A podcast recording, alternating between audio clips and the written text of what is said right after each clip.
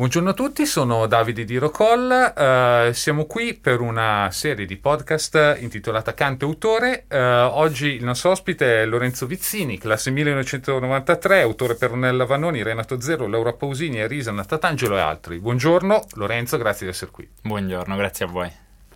Senti, una domanda. Uh, la prima domanda, parlando di autori, uh, tu pensi a te stesso come un autore in servizio permanente attivo? Cioè, c'è qualcosa nella tua vita di tutti i giorni che non entri nel bagaglio di esperienza che ti serve per lavorare? No, perché è un lavoro abbastanza totalizzante, nel senso che il confine tra lavoro e vita personale non lo, non lo sento. Cioè, capita molto spesso di andare a fare la spesa, di pensare allo scrivere una canzone, quindi non c'è mai il passaggio tra, tra quella che è la dimensione lavorativa e lo, lo, stacco dal lavoro. Per me sono servizio attivo più che permanente, spero che per, fin quando la testa me lo consente di, di continuare a, a, poterlo fare. Ecco. Questo implica non avere orari, comunque. L'hai detto te, totalizzante. Assolutamente sì, questo è un po' un, un, altro lato della medaglia che spesso mi viene rinfacciato dagli amici, dalle, dalle persone care, però lo faccio molto volentieri.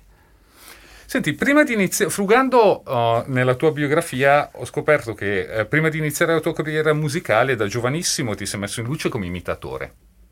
Sì. Uh, questo entrare in sintonia con gli altri personaggi, con le altre persone, coglierne le particolarità e tic, è una cosa che ti è tornata utile per il lavoro che fai? Cioè, credi che, o, cre- o comunque credi sia un tuo talento particolare che ti aiuta? nell'essere Tantissimo, forse l'identificarsi in un'altra persona che probabilmente per me all'inizio era appunto un gioco quando ero bambino, poi diventa fondamentale, cioè non, non riesco mai a, a, distinguere quella che è la, la scrittura dal, dalla persona che la, la, a cantare, dall'artista che la canterà, che comunque ogni, ogni artista si diversifica per sensibilità, per, per personalità, per, ma anche a volte per il semplice linguaggio, a volte ci sono artisti che usano due linguaggi diversi e, e c'è bisogno di identificarsi, di entrare in quella, in quella storia il più possibile. Quindi sì, sicuramente in maniera diversa mi, lo continuo a fare. Ecco. Questo mi porta a pensare che le canzoni per te non siano per tutti. Cioè, non sei il tipo di autore che scrive e poi dice ecco qua c'è una mia canzone, chi la vuole cantare? Cioè tu pensi, cuci le canzoni addosso a chi le scrivi? Sì, un, ovviamente poi qualche volta capita che ci sono delle sensibilità affini però è molto molto complicato che una canzone che, abbia, che di, aver, di, pensare una canzone per un artista e poi di ritrovarsi a, a darla a un artista completamente dif- differente. Non mi viene neanche l'idea di volerla mandare a un artista differente. Di solito sono indirizzate a una, a una voce, ecco, mi piace pensare che quella canzone possa essere cantata esclusivamente da quell'artista. Qualche volta capita, qualche volta non capita, infatti ci sono i cassetti pieni di canzoni che non sono ancora uscite. E, e, queste canzoni che non sono ancora uscite, cosa fai? Pensi che un domani tu le potrai usare per te? No, assolutamente, no. non riesco a pensarle, perché molto spesso sono anche distanti da quello che è il mio vissuto personale, non per forza cerco di identificarmi nella, nella vita dell'artista in una maniera eh, personale, ecco, cerco proprio di uscire da me stesso, anzi più mi allontano da me stesso più, più ne sono felice, forse questo è il, è il, gioco che mi stimola sempre a divertirmi nel farlo, il poter cambiare veste, un po' come l'attore che cambia personaggio in maniera diversa, è un po' calarsi nei panni di un'altra vita, di un'altra personalità. Quindi la scrittura per te e la scrittura per altri sono due cose diverse? Tantissimo, sì, hanno proprio due, due distinti... sono stradistinte, nel senso che quando scrivo per me di solito c'è una componente principalmente ludica, soprattutto col tempo, quando ti rendi conto che la, la tua principale propensione è quella di divertirti con la musica di, di fare della, della, tua vita personale una, del, soprattutto del tuo percorso personale, musicale, voler, volerne fare, fare quasi una, una, sorta di parco giochi tuo, eh, come dire, privato quindi mi piace più che altro sperimentare quando scrivo per me, divertirmi e fare quelle cose che oggettivamente non manderei mai a nessun altro artista perché le sento molto incollate alla mia vita personale, al mio gusto personale. Però um, tu hai scritto per tanti interpreti molto diversi tra loro, oh, Ornella Vanoni, Renato Zero, Arisa Laura Pausini, stili, età, uh, approcci diversi. Uh, questa uh, duttilità nello scrivere Uh, è uno sforzo in più o semplicemente fa parte del range di emozioni, di esperienze che fai confluire nella tua scrittura? A livello, sì, sicuramente eh, lo, lo, sforzo può essere più che altro, per me non è uno sforzo, devo essere sincero, proprio perché sono stato sempre appassionato di tante cose diverse fra loro, questo così come nella musica in generale, nella, nella vita di tutti i giorni. Sicuramente nella musica eh, per me invece è un, un, punto positivo perché mi permette di poter variare. Eh, con, con, Ornella Vanoni, per esempio, c'è stata la possibilità di, di riprendere alcune, alcune, passioni che sono state dallo swing degli anni 30 alla musica brasiliana. Per Renato Zero c'è la possibilità di, di creare un tessuto melodico che sicuramente è diverso da, da quello di altri artisti, è, è, molto più legato anche a una forma più. Ehm, eh, se vogliamo, classica, can- più vicina alla canzone classica, vicina a un certo tipo di strumenti, quindi puoi anche immaginare che dietro quella canzone ci sia un'orchestra, cosa che non è ovviamente eh, vicina a tutti gli artisti. E oltre a questo c'è anche il fattore più, più testuale, lessicale, che sicuramente una persona con le esperienze di Renato Zero, di Ornella Vanoni, ha bisogno di raccontare qualcosa che, che sia sempre nuovo, quindi è stimolante rispetto magari a un ragazzo giovane che eh, ha tutto da dire e sicuramente ha anche un linguaggio completamente attinente a una, a una realtà magari di un, di un ragazzo di 20 anni e sicuramente il linguaggio cambia in maniera totale. Quindi sì, come linguaggio musicale e testuale per me è molto stimolante questa cosa. E parlando di grandi interpreti, appunto tu hai citato Avanoni, Zero così, uh, qual è il tratto comune secondo te che li unisce, pur essendo così diversi? Io credo che ci sia in generale un rispetto sacro per quello che è il, il lavoro, una professionalità, eh, hai citato proprio nella Vanoni e Renato Zero, che viene dal teatro fondamentalmente, da mondi che sono eh, molto più, più, ampi di quella che è solamente la musica. E nella qualità interpretativa sicuramente si, si sente che sia Ornella che Renato hanno una grandissima eh, potenza interpretativa che è quasi più vicina al mondo teatrale che al mondo della semplice canzone in quanto cantata. Ma come autore tu credi che le canzoni le facciano vivere loro, nel senso una canzone senza una voce così non abbia le, non abbia le stesse potenzialità? È Mo- indispensabile l'interprete? Assolutamente, sì. Se se banalmente se Yesterday fosse stata cantata dal cugino Paul McCartney non sarebbe stata Yesterday, così come qualsiasi canzone, grande canzone, non può vivere di vita propria, perché altrimenti non avremmo bisogno dei grandi cantanti e grandi interpreti. Quindi credo sì che la voce faccia a volte anche più della bella canzone. Senti, eh, restando sempre su Renato Zero, eh, tu hai detto di essere arrivato lui eh, attraverso Mario Lavezzi, che è un altro grande della canzone, un grande autore, grande produttore italiano. Eh, al di là del ruolo di fare da ponte tra voi due, eh, che ruolo ha avuto Lavezzi nella tua crescita di artista? Cioè, lo vedevi anche un po' come un esempio, come un, da seguire? Beh, enorme, perché al di là del fatto che comunque eh, Mario, oltre ad essere un autore, un produttore, per me all'inizio è stato principalmente, eh, mi ha seguito nella parte proprio di produzione, quindi eh, ammiro proprio questa duttilità perché poi pure lui ha seguito una carriera da, da interprete, da cantautore, da eh, ha, ha, saputo coniugare quelli che sono tutti i ruoli della musica, da quello manageriale, editoriale, interpretativo, autorale e anche ovviamente compositivo, che è il suo, sicuramente il suo più conosciuto. Quindi questo mi ha, mi ha sempre illuminato di, di, Mario. Poi sicuramente una figura che creandosi un aspetto più affettivo, più, più umano, sicuramente diventa importante anche la, nella tua vita personale. Quindi sì, sicuramente per me è, stato, è una figura importante nella mia vita sia professionale che normale tutti i giorni. Oltre, oltretutto questo essere appunto autore e produttore a tutto tondo, cioè a curare tutti gli aspetti della, dell'atto creativo e anche della produzione, è una cosa che di questi tempi è diventata fondamentale. Cioè, mentre lui era un pioniere a suo tempo a farlo, adesso è diventato un requisito minimo. E, mh, Verissimo. È, è stato difficile perché spesso l'artista dice io però dovrei occuparmi di fare l'artista. Sì. Uh, tu trovi che invece adesso ormai si debba comunque considerare il curare questi aspetti come parte dell'essere artista?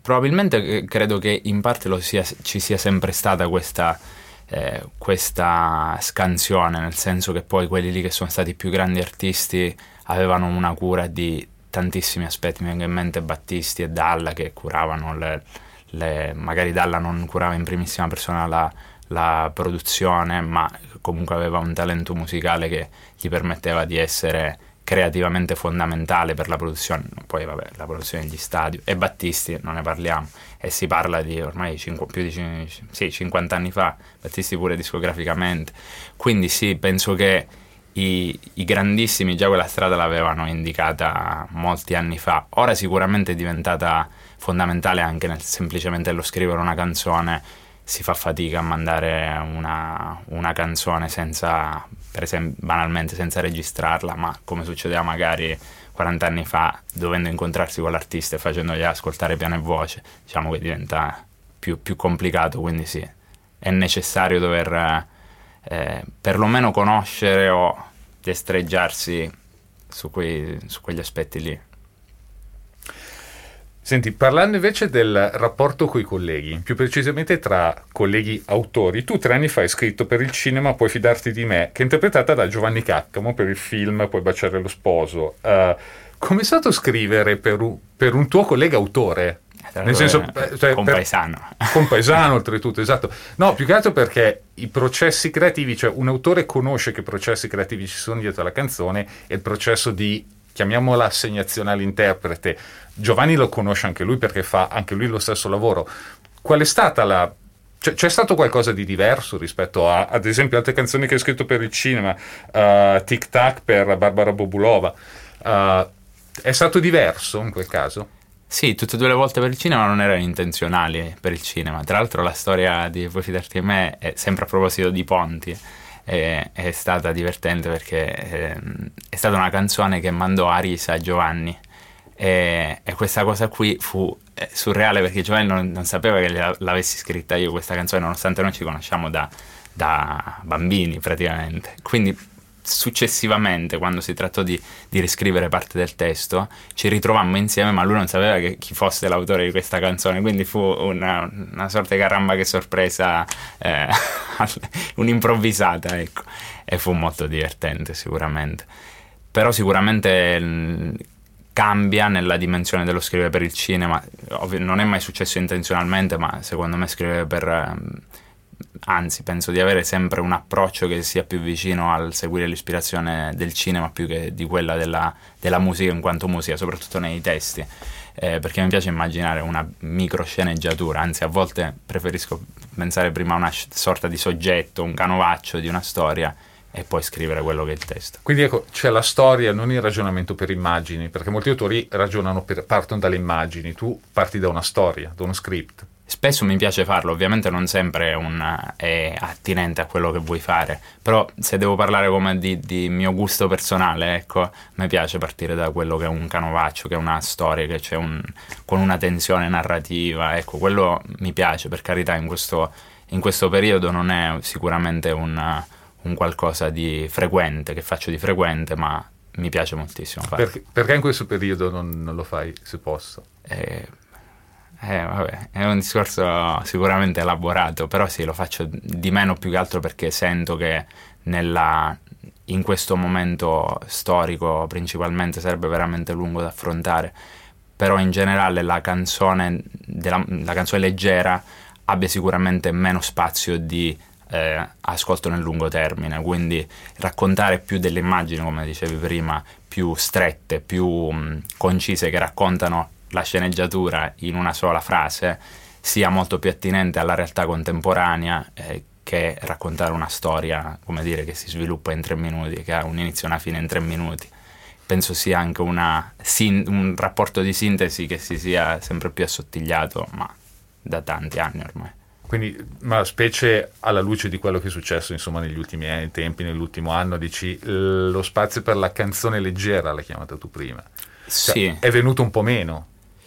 Beh, sicuramente la, penso che in generale negli ultimi dieci anni, mh, mm, però vabbè, già da, dall'inizio dell'avvento della, della musica eh, più liquida, ecco, in, in generale si sia mh, mm, trasformato molto il, il, valore di una canzone eh, nella, nella, vita personale delle persone, quindi diventando sempre più un fattore di intrattenimento, così come tanti altri, sicuramente anche il, c'è una certa furbizia nello scrivere canzoni che sicuramente appartiene sicuramente a, a, questo periodo storico, ma non è solo nello scrivere canzoni, c'è un po' in, in tutto, nelle sceneggiature televisive, nelle sceneggiature cinematografiche, nelle app che usiamo tutti i giorni, quindi non credo sia un fattore legato alla canzone. Ma questa cosa tu la consideri un adeguarsi a, un, a uno spirito del tempo o, un, o, mestiere, o più altro un mestiere? Beh, sicuramente il, il, la professione si collega allo spirito del tempo, è anche giusto che sia così. Io penso che la canzone di base ha una, una forza comunicativa, a volte esplicita, a volte implicita, e la comunicazione si evolve ogni, ormai sempre più velocemente, a volte ogni mese c'è, un, c'è un'evoluzione del, del, linguaggio e oltre a quello più esplicito appunto che sono quelle, le parole c'è anche nel, nel linguaggio musicale, cioè faccio sempre più fatica ad ascoltare canzoni con un'introduzione da, da, un minuto perché non c'è più il tempo di aspettare l'inizio di una, di una frase dopo un minuto. Ma, questo... ma, ti piacerebbe farlo? Ma io a volte lo faccio, per scrivere per fortuna lo faccio. È più difficile sicuramente, eh, ovviamente, proporre delle, delle, cose così o perlomeno proporle a degli artisti che non, non, si conoscono. Poi ovviamente ci sono, io ho avuto la fortuna di poter scrivere per, per Renato Zero che ha scelto come singolo una canzone che dura 5 minuti e 40, quindi ancora c'è lo spazio ovviamente, però sì, se dobbiamo parlare di un linguaggio collettivo sicuramente e poi probabilmente c'è chi se lo può permettere. Cioè, Renato Zero può permetterselo, un autore meno, meno celebrato probabilmente no. Può, questo sicuramente può darsi. A volte c'è anche una questione di voler seguire una tendenza o di voler andare contro tendenza. Questo a volte è, è relativo allo spirito dell'artista che vuole, che vuole magari tendere a, non lo so, a, una, a una certa, a un certo ideale o tendere a un ideale ecco, classico, fuori dal tempo, o tendere a un ideale di contemporaneità.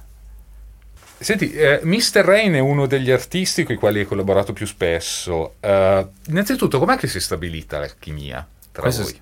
Sicuramente grazie a BMG, grazie a Martina Gianni Trapani che ha eh, favorito, ha creato questa, questo incontro. E la prima volta che ci siamo ritrovati a scrivere, insomma, non, non, non ci conoscevamo da, di, di persona. Ecco, è stato un incontro che, che, è stato completamente organizzato da Martina. Ci siamo trovati subito bene, si è creata ovviamente, questo secondo me è indispensabile in qualsiasi lavoro che ci sia una affinità elettiva se, se vogliamo, per, per, lavorare bene comunque è indispensabile. Quindi ci siamo ritrovati sicuramente, ci siamo divertiti nel fare quello che stavamo facendo e, e poi da lì è continuata, ci siamo sempre, sempre di più, poi si, ovviamente più, più, si lavora insieme più si trova una intesa, una, eh, una comunione di intenti e da lì dopo Fiori di Chernobyl sono nate altre canzoni. Tra l'altro poi è stato a proposito di divertimento che possibil- mi ha dato Mattia la possibilità di scrivere un ritornello spagnolo che era un desiderio che avevo da, da una vita. E, e, in un suo disco che non, non, l'avrei mai pensato mi ha dato questa, questa possibilità ce ne sono molto grato. È un lavoro ecco che oltre ad essere molto stimolante professionalmente devo dire che mi ha mi ha reso felice perché non, non, c'è stato mai un accontentarsi, c'è stato sempre il voler cercare di fare qualcosa di, di importante, di, di, bello principalmente. E, ehm, oltre a quello sicuramente c'è stato anche il divertimento, che per me è la, la parte principale quando si, si, scrive una canzone. Tra l'altro i vostri due un, universi artistici, cioè si sono proiettati l'uno nell'altro e non è una cosa scontata perché comunque venite, diciamo, da due, avete due estrazioni diverse, lui più dall'hip dall'hip hop, da, dal rap, tu più dalla canzone classica. Uh, è stata una cosa anche che ti ha fatto crescere questo confrontarti con un artista molto diverso da quello che sei tu, anche se coetaneo, perché credo siete sì. coetanei. Sì, devo dire che ehm, sì, sicuramente mi ha fatto crescere tantissimo, però devo dire che già ne ero molto affascinato, ne sono molto affascinato, ci sono tantissime cose del, ma in generale poi è, ormai si è assottigliato tantissimo il termine tra quella che è la musica più comunemente pop, la musica alternativa, la musica eh, hip hop, la musica cantautorale. Ormai faccio fatica a, a, distinguerle in una maniera netta come magari poteva avvenire eh, diverso tempo fa. e, e sicuramente c'è una qualità di scrittura no, più, più, che notevole che ammiro molto, quindi sicuramente mi ha insegnato tanto come, come esperienza, eh, perché al di là di tutto Mattia scrive davvero molto molto bene, quindi questa cosa ti fa crescere sempre quando, quando lavori con un autore che, che, ha, che ha, quella qualità. E, e, al di là di questo, sì, sicuramente è stato un, una possibilità di poter, di poter fare qualcosa che comunemente faccio di meno, pro- banalmente perché mi piace partire da, dal pianoforte dalla chitarra per scrivere una canzone, quindi a volte hai meno, meno, attinenza a quello che può essere il mondo ritmico, per quanto poi lo faccia. Ecco. Dato che c'è qua un pianoforte, ci puoi fare un esempio in diretta? Di piano. Un mi minore questo qui, eh? Quindi... un re sesto. Cosa posso fare? Quello che vuoi ad esempio parti da un accordo e da una melodia, tu suoni il pianoforte, il pianoforte per chi compone è lo strumento forse... Lo suono malissimo, però sì, lo comunque è lo strumento più completo. Falsa modestia, va bene, questo è la No, no, davvero, davvero. No, no, però mh, mm, se ti viene in mente una melodia, la sviluppi al pianoforte, sì. la sviluppi al pianoforte e melodia, ci aggiungi un'armonia, poi può, può cambiare tutto, nel senso, dal, dallo spunto iniziale cioè, quanta distanza c'è tra lo spunto iniziale, parlando musicalmente, perché adesso stiamo parlando di musica e non di parole. Certo. Però quanta distanza c'è tra lo spunto iniziale e, diciamo, la bozza definitiva?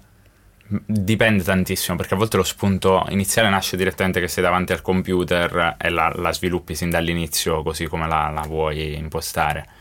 A volte invece nasce in macchina e o dentro dove la metropolitana esatto. e la devi decodificare. E in quel caso devi prima di tutto ricordare cosa, cosa, avevi in testa, perché a volte sono delle cose aberranti, altre volte invece c'è qualche, qualche spunto interessante. E, e quindi sì, lo, lo riporti. Di solito devo essere sincero, a me quando viene lontanamente una vaga idea di melodia, la immagino sempre con un tessuto di arrangiamento perlomeno, non dico di, di produzione vera e propria, ma di, di, perlomeno di arrangiamento sì, quindi a volte mi, anche quando faccio la bozza sul telefono mi viene da registrarla, magari registro una linea di chitarra, di archi che mi, mi piacerebbe sentire, quindi sì, già la, la, sento sempre molto incollata a quello che dovrebbe essere poi la, l'arrangiamento della canzone. C'è l'effetto mattino dopo? Uh. Ma ti, anche... succede spesso? No, quando, spieghiamo per chi non... è quando un autore uh, registra qualcosa la, la sera che, gli, che crede essere bellissima e se regge l'effetto mattino dopo, cioè se la mattina dopo non si sveglia e dice che, che brutta cosa, vuol dire che è, è, è vero quindi? Tantissimo. Eh, solitamente la, le cose scritte di no, notte font, cioè nel dormiveglia, hanno quel valore di essere delle cose tremende, terribili o di essere delle cose belle. È difficile che ci sia una cosa che dici, vabbè, così, così. Media, non è, cioè, la notte non è per, le, per il prodotto medio. S- soprattutto nella, nella, fase di presonno, quasi nel dormiveglia di solito si scrivono que- degli estremi, ma soprattutto c'è l'effetto della mattina stessa, che è il peggiore di tutti. Ah. Cioè lì non è mai uscita una cosa degna di un valore anche minimo, sopra lo 0,00. Proprio la mattina ma... no, la mattina quindi... La, ma- la mattina pre- appena sveglia, a volte ah. ci sono le canzoni sai, quelle sognate, che io a volte le appunto perché nel dubbio magari è uscita qualcosa di interessante. Le canzoni nate appena sve- nel, nel sogno sono tutte le robe terribili, quindi ormai non mi fido assolutamente del mio inconscio. Eh, no, è, è, curioso perché penso che le cose. Mh, in che proporzione ci sono? Uh, in che, che, proporzione c'è nelle cose scritte prima nel dormiveglia, prima di dormire, tra cose ottime e cose pessime? Perché mi è parso di capire che non ci sia una via mediana. Sì, molto, banalme, molto banalmente del 50 50, ah, nel senso che è un po' giocare alla roulette, vedi come va. E quindi vale, la, vale la pena comunque registrarle tutte. Sì, sì, ma nel dubbio poi sono veramente compulsivo, quindi mi piace proprio anche solo per scrivere, anche se veramente fa, fa, fa esatto.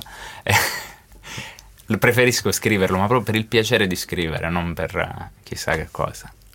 Quanti demo ci sono nei tuoi cassetti che, che non vedranno probabilmente mai la luce, ma che tieni perché dici chissà mai un domani? Ma di registrate saranno... Sì, sì. Di, di, di, di semi lavorate, diciamo. Sì, di melodia e testo sono tante, tante, tante, tante, tante. di registrate saranno, le, le, mando quotidianamente, quindi saranno un 450, quelle già con un'idea di arrangiamento. Di, non registrate sono molte di più, ma ovviamente ci sono anche cose di quando avevo 13-14 anni, cioè che Beh, magari tra una quindicina d'anni li puoi riprendere e rielaborare per fare. No. Anche, no, anche perché è bello quando lo stesso autore si confronta con due età. Ti è mai capitato di magari prendere una cosa che avevi scritto quando avevi 15 anni, risentirla e dire c'è qualcosa in questo pezzo, l- l- è, come se, è, come se, tu col- co-scrivessi col con quello che eri 15 anni, 20 anni prima. Bellissimo, sì, quella è una cosa bella perché ti fa fare il salto indietro nel tempo.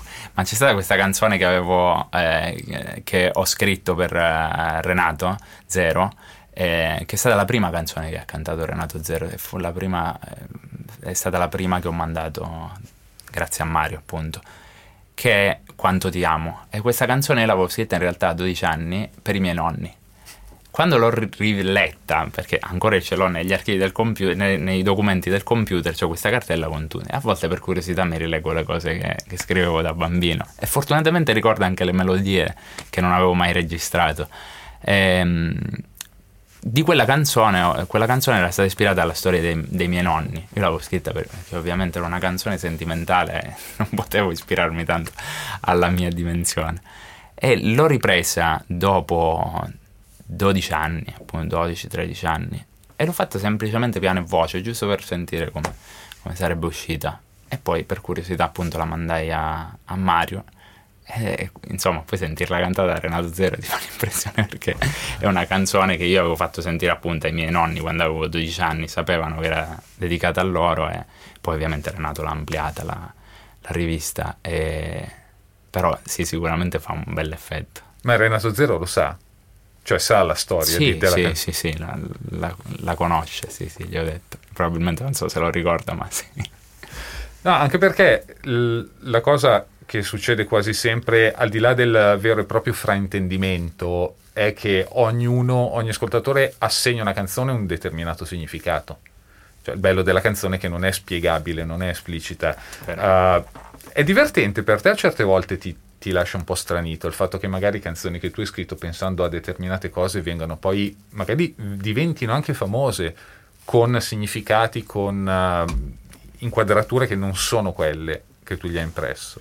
No, a me piace un sacco questa cosa, anzi, mh, mm, com- allo stesso modo come, come, ti dicevo all'inizio che... Mh, mm, preferisco che si allontani la scrittura da quello che sono io e si avvicini il più possibile all'artista, allo stesso modo con il pubblico. Io spero il più possibile che si allontani da quello che è il, l'ispirazione mia e, e si avvicini a, a, quel, a, quella che è la, la, sensazione di una persona che la può legare. Magari a volte una canzone che è nata in un momento di sconforto, un momento brutto della tua vita diventa invece il una canzone che lega la vita due persone, per esempio, eh, e li lega, li collega ad un momento bello. Quindi questa cosa qui secondo me è magica, anzi. No, io pensavo a quando è successo molto spesso negli ultimi quattro anni, almeno fino a dicembre scorso. Penso a Bruce Priesting quando si sentiva usare la sua Born in the USA eh, nella campagna di Trump. Certo. Il, il, significato era tutt'altro, però è sempre Trump è, solo, è, stato solo l'ultimo, comunque tanti presidenti repubblicani l'hanno adottata inno che magnifica gli Stati Uniti, sì. quando poi in verità è una cosa completamente diversa. Mm, pensavo, quando succede così, cioè l'autore eh, lo considera parte del gioco, anche il fraintendimento. Beh, in quel caso la strumentalizzazione non fa mai piacere, sicuramente, soprattutto in termini politici, è secondo me abbastanza detestabile. Però al di là di questo io mi, mi, riferivo più che altro alla vita personale di una persona, legarla a un'emozione diversa da quella eh, che, che, tu immaginavi, soprattutto a una storia diversa da quella che tu hai vissuto, secondo me è bello. È chiaro che usare un, un messaggio in maniera equivoca, eh, che sia una pubblicità, che sia una, una campagna elettorale, sì, a volte può infastidire anche abbastanza, quello sì, però per fortuna non mi è mai capitato. Appunto no, perché per fortuna si sta parlando qua di, come dire, di sentimenti, di, sì. di uh, più che altro di relazioni personali, di vite singole, non di... È per questo che per, a te piacerebbe scrivere una canzone impegnata socialmente, o comunque che, che guardi in quella direzione.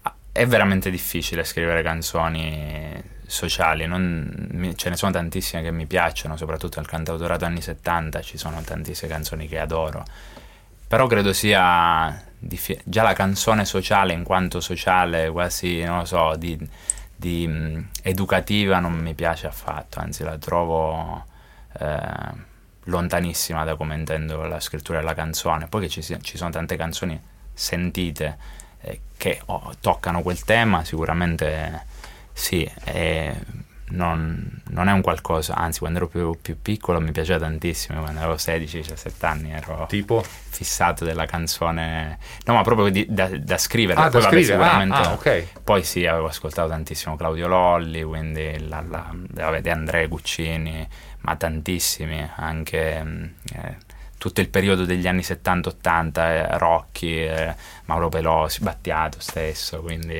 cioè, tutta quella, quella, scena lì è, è stata eh, fondamentale per me. Così come il cantautorato, diciamo, impegnato in maniera più laterale, come quello De Gregori, di Venditti, mi, piaciuto, mi piace tantissimo. Dalla, mamma mia, del periodo anche Coro Versi. Sì, per me sono sicuramente del, dei pilastri enormi della, della, dei miei ascolti, soprattutto in adolescenza.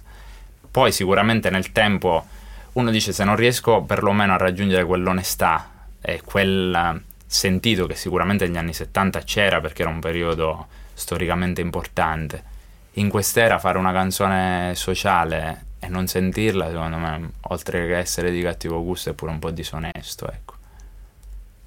No, anche perché, appunto, come dicevi, eh, gli anni 70 erano un periodo particolare, anche molto duro. Uh, non, c'era ancora, non c'erano ancora quegli strumenti, diciamo, di omologazione che ci sono oggi a livello di comunicazione. Mm, probabilmente, e te lo chiedo, sarebbe possibile oggi eh, reinterpretare comunque lo spirito di, un, di una popolazione, de, de, di una, un'opinione pubblica in quel modo? Attraverso le canzoni? Sì, o... attraverso le canzoni. È sicuramente un, un bel tema. È... Per come le sto ascoltando, per come sento la strumentalizzazione di questo periodo, la strumentalizzazione politica, secondo me è lontanissima da quella che si viveva 50 anni fa. Non voglio fare il nostalgico anche perché l'età non me lo può permettere, quindi eh, non li ho mai vissuti neanche lontanamente però devo, devo, ammettere che anche semplicemente leggendo eh, dei testi di quelli che erano, eh, se si legge eh, Claudio Lolli, si sente una, una forza eh, e una onestà intellettuale che poi è quella che, che, di cui mi piacerebbe mettere il fuoco. Ecco, se non c'è quell'onestà intellettuale, non c'è quella eh, reale, soprattutto conoscenza politica, secondo me meglio il silenzio tante volte e parlare di sentimenti che quelli sì, magari riescono ad essere sentiti appunto. Senti, prima dicevi parlando di Mr. Rain che eh, ormai non ha più tanto senso ragionare per generi. Ah, anzi, all'inizio tu mi avevi anche detto mi piace perché c'è e riprendo co- aspetti della canzone sudamericana, altre cose.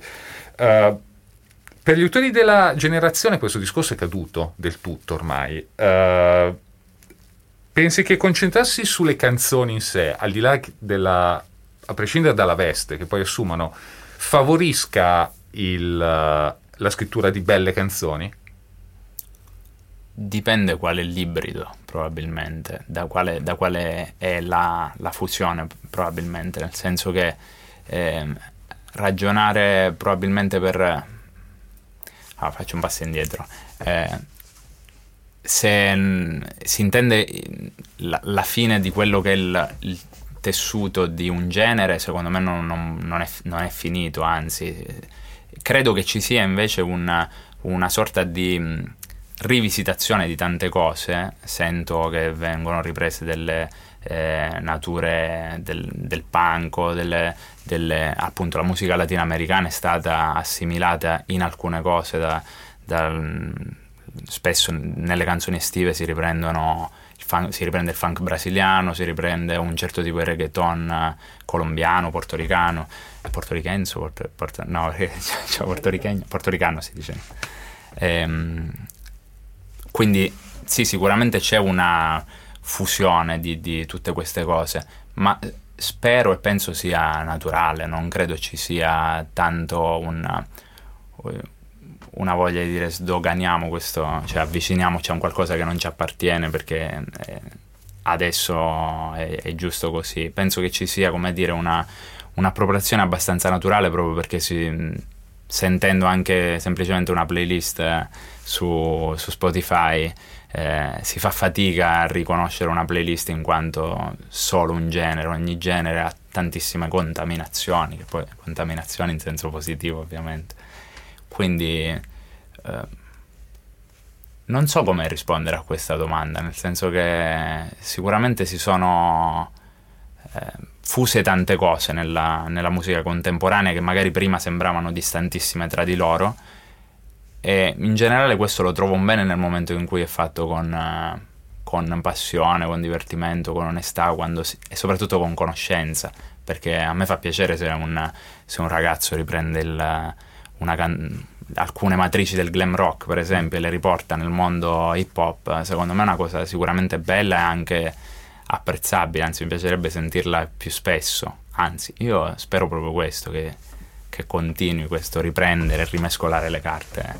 Che, no, che appunto non è citazione mera, ma è riscoperta. Riscoperta, esatto, sì, assolutamente. In quel caso mi, mi piace molto e, e, penso sia, nella maggior parte dei casi, sia proprio questo, sia una riscoperta, soprattutto di ragazzi della nostra generazione che hanno magari sentito queste cose dai, dai propri genitori dai, eh, o comunque dalle generazioni precedenti e le, le, rifanno proprie proprio perché hanno quel gusto di eh, ri, riportare quello che magari ormai non, non c'è più maniera, con quella stessa matrice lì. Hai sentito qualcuno che già lo fa e che ti piace? Come no? Beh sì, sicuramente lo stesso Achille Laura ha portato sicuramente tanto di, di, di questo citazionismo con grande soprattutto mh, eh, rispetto di quelle che sono le radici di, del, di, quel genere. Poi sicuramente è un'altra cosa, è chiaro che Achille Lauro non fa glam rock, ma penso non abbia neanche la, la pretesa di far quello, fa la sua musica recitando, rivisitando e omaggiando magari. Anche perché fa- fare glam rock adesso si scadrebbe nel, dire, nella esatto. riproposizione, sono esatto. come i gruppi che rifanno i Beatles vestiti da Beatles con gli strumenti dei Beatles. Cioè è il revival, sì, non, quello non fa bene. Sì, quello dipende, probabilmente se, se un...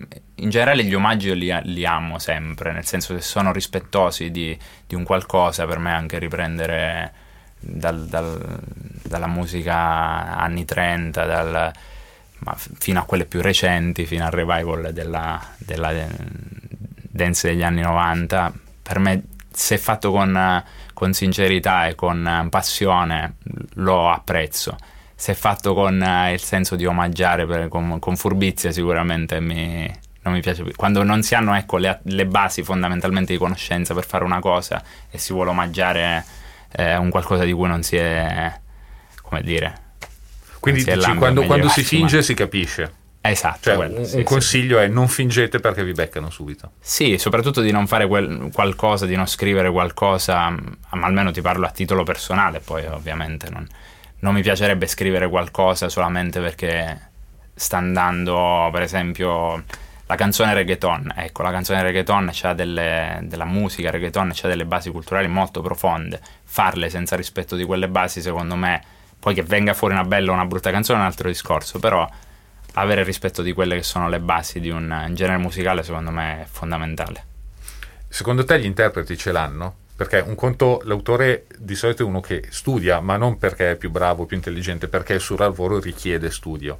Gli interpreti spesso si concentrano più sull'aspetto performativo. Per, tua, per quella che è la tua opinione, gli interpreti di oggi hanno la conoscenza di, quel, di, di cosa, cioè sono coscienti di quello che cantano, da dove viene tutto il resto. Sì, diversi interpreti sì, sicuramente eh, Qualcuno di più, sicuramente qualcuno, qualcuno meno, ma non, non, non ci sono dei, degli esempi eclatanti che mi vengono di, di mancanze di rispetto, ecco, esagerate. Eh, probabilmente sì, dall'altro lato probabilmente a, a, volte sento che c'è meno coraggio nel proporsi al, al voler fare un qualcosa di lontano da un territorio di, di comfort che, che, poi per qualcuno è la canzone più tradizionale, per qualcun altro è il reggaeton estivo, per qualcun altro è... Ecco, uscire dal territorio di comfort, quello sì, magari è un qualcosa che un po' al, a qualche interprete manca, ad altri invece non manca affatto, lo fa, riesco molto bene a... Può essere che la sovrastruttura industriale spinga a non uscire da questa zona di comfort? Tanti, tanti artisti hanno paura, c'è la paura del fallimento, cioè ah, è naturale, nel senso nel, nella... Sì, in generale penso più che la, la, sovrastruttura, forse è proprio la mentalità industriale che si è appropriata, cioè, o meglio, che ci si è appropriati di una mentalità industriale anche quando in realtà non serve più. Eh, nel senso ragionare con delle logiche che siano prettamente ehm, emulative di, eh, sì, di, di, di cose che ormai, di, appunto di sovrastrutture che ormai non esistono più, eh, dallo sdoganamento dei generi, ma in generale se, se, si ascoltano le classifiche fra tre mesi non mi stupirebbe sentire un, un, un pezzo swing in, in, testa alle classifiche, ormai non mi stupirebbe più nulla, non, non credo che ci sia una regola predeterminata, penso anzi che ci sia spazio per delle belle canzoni che hanno quel coraggio di, di osare da... Ovviamente poi la bella canzone fa la differenza, è chiaro che non si pretende di, di, far, come, di, avere dei risultati su una canzone se poi la canzone di sostanza non c'è, quello sì. Quindi sforzarsi da una parte noi autori a, a, a cercare di alzare un po' l'asticella, quello sicuramente aiuterebbe tutti e nel nostro piccolo cerchiamo, penso, di farlo. E, e sicuramente negli interpreti magari avere il coraggio di usare un po' di più eh, sicuramente può portare solo del bene. Senti, tu all'inizio hai detto che le canzoni oggi durano meno rispetto al passato. Uh, c'è, una, c'è, un modo secondo te per tornare a farle durare di più? Al di là del fatto che stamattina leggevo delle statistiche, uh, un distributore indipendente americano ogni secondo, quotidianamente, tutti i giorni, tutto l'anno, carica sulle piattaforme tipo Spotify 27 canzoni al secondo al di là del, della domanda che eh, copre, eh, cioè dell'offerta che subissa la domanda, um, cosa si può fare oggi per far tornare le canzoni, a far durare di più le canzoni? Perché in effetti hai ragione, c'è più ricambio anche nel, per quelli che sono i canali di fruizione attuali.